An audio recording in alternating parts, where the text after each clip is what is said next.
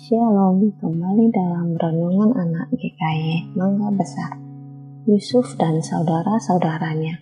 Kejadian 37 ayat 1 sampai 11. Setelah Rahel meninggal, Yakub kembali ke rumah Isa. Anak-anak Yakub tumbuh dewasa.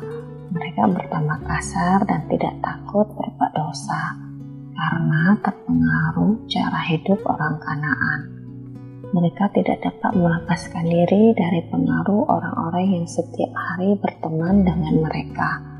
Hal tersebut diperparah dengan sikap Yakub yang pilih kasih. Yakub melakukan kesalahan sebagai ayah, sama seperti ayahnya dulu. Seharusnya dia tidak boleh pilih kasih, lebih mencintai anak yang satu daripada anak yang lain. Yakub sebagai ayah menunjukkan rasa sayang yang berlebihan kepada Yusuf. Dia memberi kepada Yusuf sebuah jubah yang sangat indah. Jubah ini membuat Yusuf merasa lebih daripada saudara-saudaranya yang lain. Padahal Yakub tahu apa yang sedang terjadi di antara anak-anaknya. Karena itu, dia tidak berani mempercayakan Yusuf untuk bersama-sama mengembalakan domba dengan anak-anak Lea. Tetapi dia minta Yusuf membantu anak-anak Bilha dan Jilpah, supaya Yusuf tidak diapa-apakan oleh kakaknya yang lain. Melihat perlakuan ayahnya kepada Yusuf, siapa yang tidak kesal dan benci teman-teman? Tentu anak-anak Yakub yang lain kesal dan semakin membenci Yusuf. Tambah lagi, Yusuf ini tukang lapor. Yusuf yang melihat cara hidup kakak-kakaknya yang berdosa sering melaporkan hal itu kepada ayahnya sehingga mereka sering ditegur oleh ayah mereka. Kebencian mereka pun semakin menjadi-jadi ketika Yusuf menceritakan mimpinya, yaitu berkas saudara-saudara Yusuf sujud menyembah berkas Yusuf, atau pada mimpi yang lain di mana matahari, bulan, dan sebelas bintang sujud menyembah Yusuf.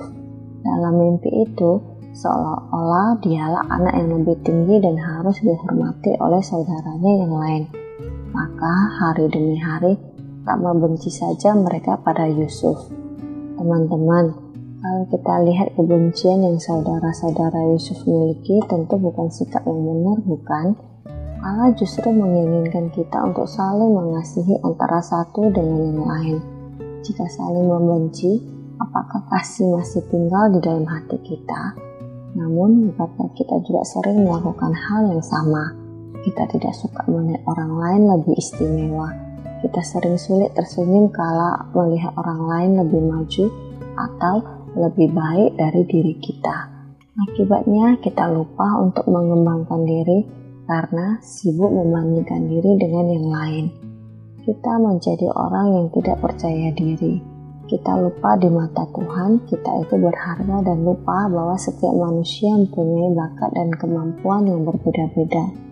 Oleh karena itu teman-teman, marilah belajar untuk membuang pikiran demikian. Jangan buang tenaga untuk membenci sesama, tetapi pakailah untuk hal positif. Kita harus berusaha mengembangkan diri dengan bakat atau kemampuan yang sudah Tuhan titipkan. Dan kalau kita melihat hidup orang lain lebih hebat atau lebih baik dari kita, berikanlah senyuman dan pujian kepadanya. Dan jadikan itu motivasi untuk dirimu supaya ke depannya kamu bisa lebih baik lagi. Dengan begitu, kita akan lebih berguna bagi sesama dan demi kemuliaan Tuhan. Amin. Tuhan Yesus memberkati.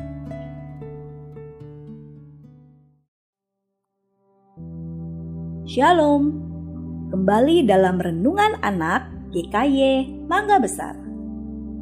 Yusuf dijual.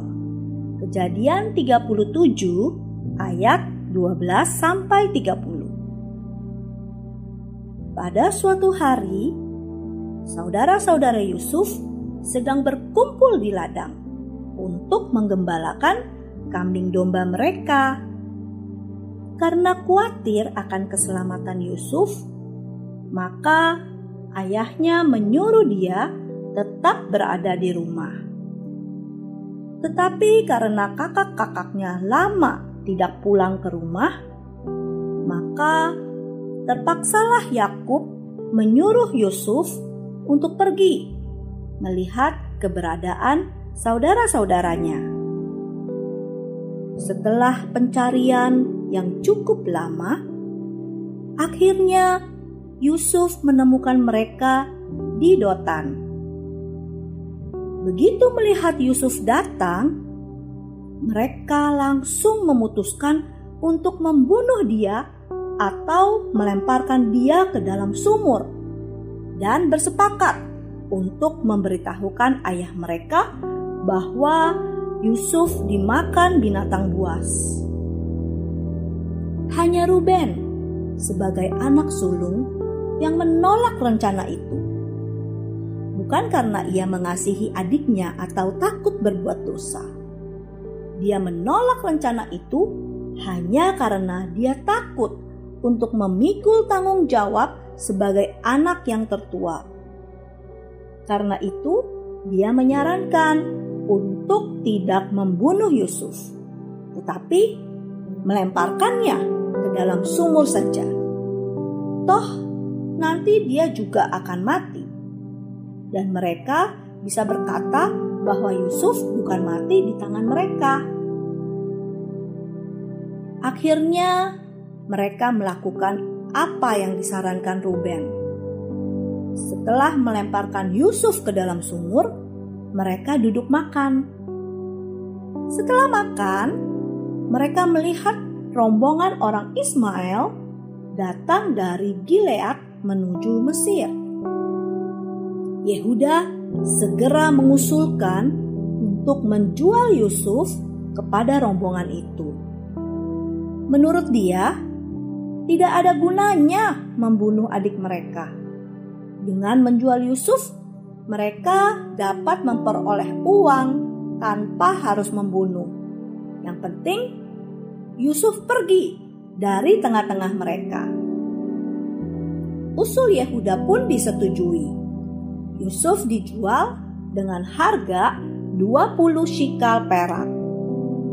Yusuf menangis dengan sesak hati memohon belas kasihan kakak-kakaknya.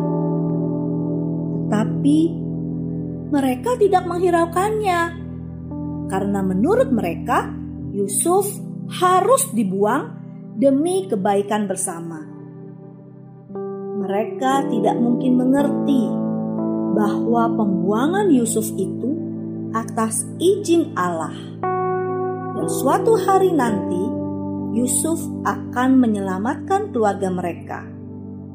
Bukan hanya kelaparan, tetapi yang lebih penting lagi, yaitu mengubah mereka untuk taat kepada firman Tuhan. Ruben yang tidak hadir sewaktu adiknya dijual kembali ke sumur. Tetapi dia tidak bisa menemukan Yusuf di sana. Setelah diberitahu adik-adiknya yang lain bahwa Yusuf telah mereka jual, dia menegur saudara-saudaranya atas kejahatan mereka. Bukan karena Ruben takut melakukan dosa, tetapi sebagai anak sulung, dia tidak berani melihat tatapan mata ayahnya yang akan sedih sekali bila tahu bahwa anak kesayangannya Yusuf meninggal.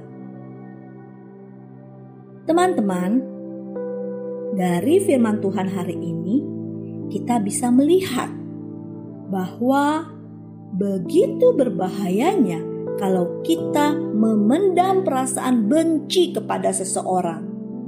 Kebencian yang saudara-saudara Yusuf miliki telah membuat mereka berencana membunuh Yusuf. Dan berbuat jahat kepada Yusuf, dan pada akhirnya menjual Yusuf, sehingga Yusuf harus menjadi budak di negeri Mesir. Bagaimana dengan kita, teman-teman? Apakah ada orang-orang yang kita tidak suka atau benci? Kalau ada, mintalah Tuhan untuk membuang perasaan benci itu dan minta Tuhan untuk menolong kita mengasihi orang yang kita benci. Mengapa? Karena kalau kita membiarkan rasa benci itu tumbuh dalam hati kita, maka rasa benci itu akan membuat kita melakukan tindakan kejahatan, seperti berkata kasar dan bertindak kasar kepada orang tersebut, menatap dia dengan tatapan benci, menjauhi orang tersebut, berkata yang tidak benar terhadap orang itu, dan lain-lain. Rasa benci juga membuat kita kehilangan belas kasihan untuk mengampuni orang lain, teman-teman. Dan Tuhan tidak suka dengan itu, teman-teman. Tuhan ingin kita hidup dalam perdamaian. Tuhan sama sekali tidak merancangkan kita untuk hidup dalam sifat-sifat negatif seperti membenci, memfitnah, marah, dan sebagainya. Dia merancangkan kita untuk hidup dalam kasihnya yang dipenuhi dengan segala hal-hal yang baik, termasuk penuh kesabaran, kasih persaudaraan, dan perdamaian. Teman-teman, kiranya Roh Kudus menolong setiap kita untuk hidup menyatakan kasih dan pengampunan kepada orang yang mungkin kita benci. Amin. Tuhan Yesus memberkati.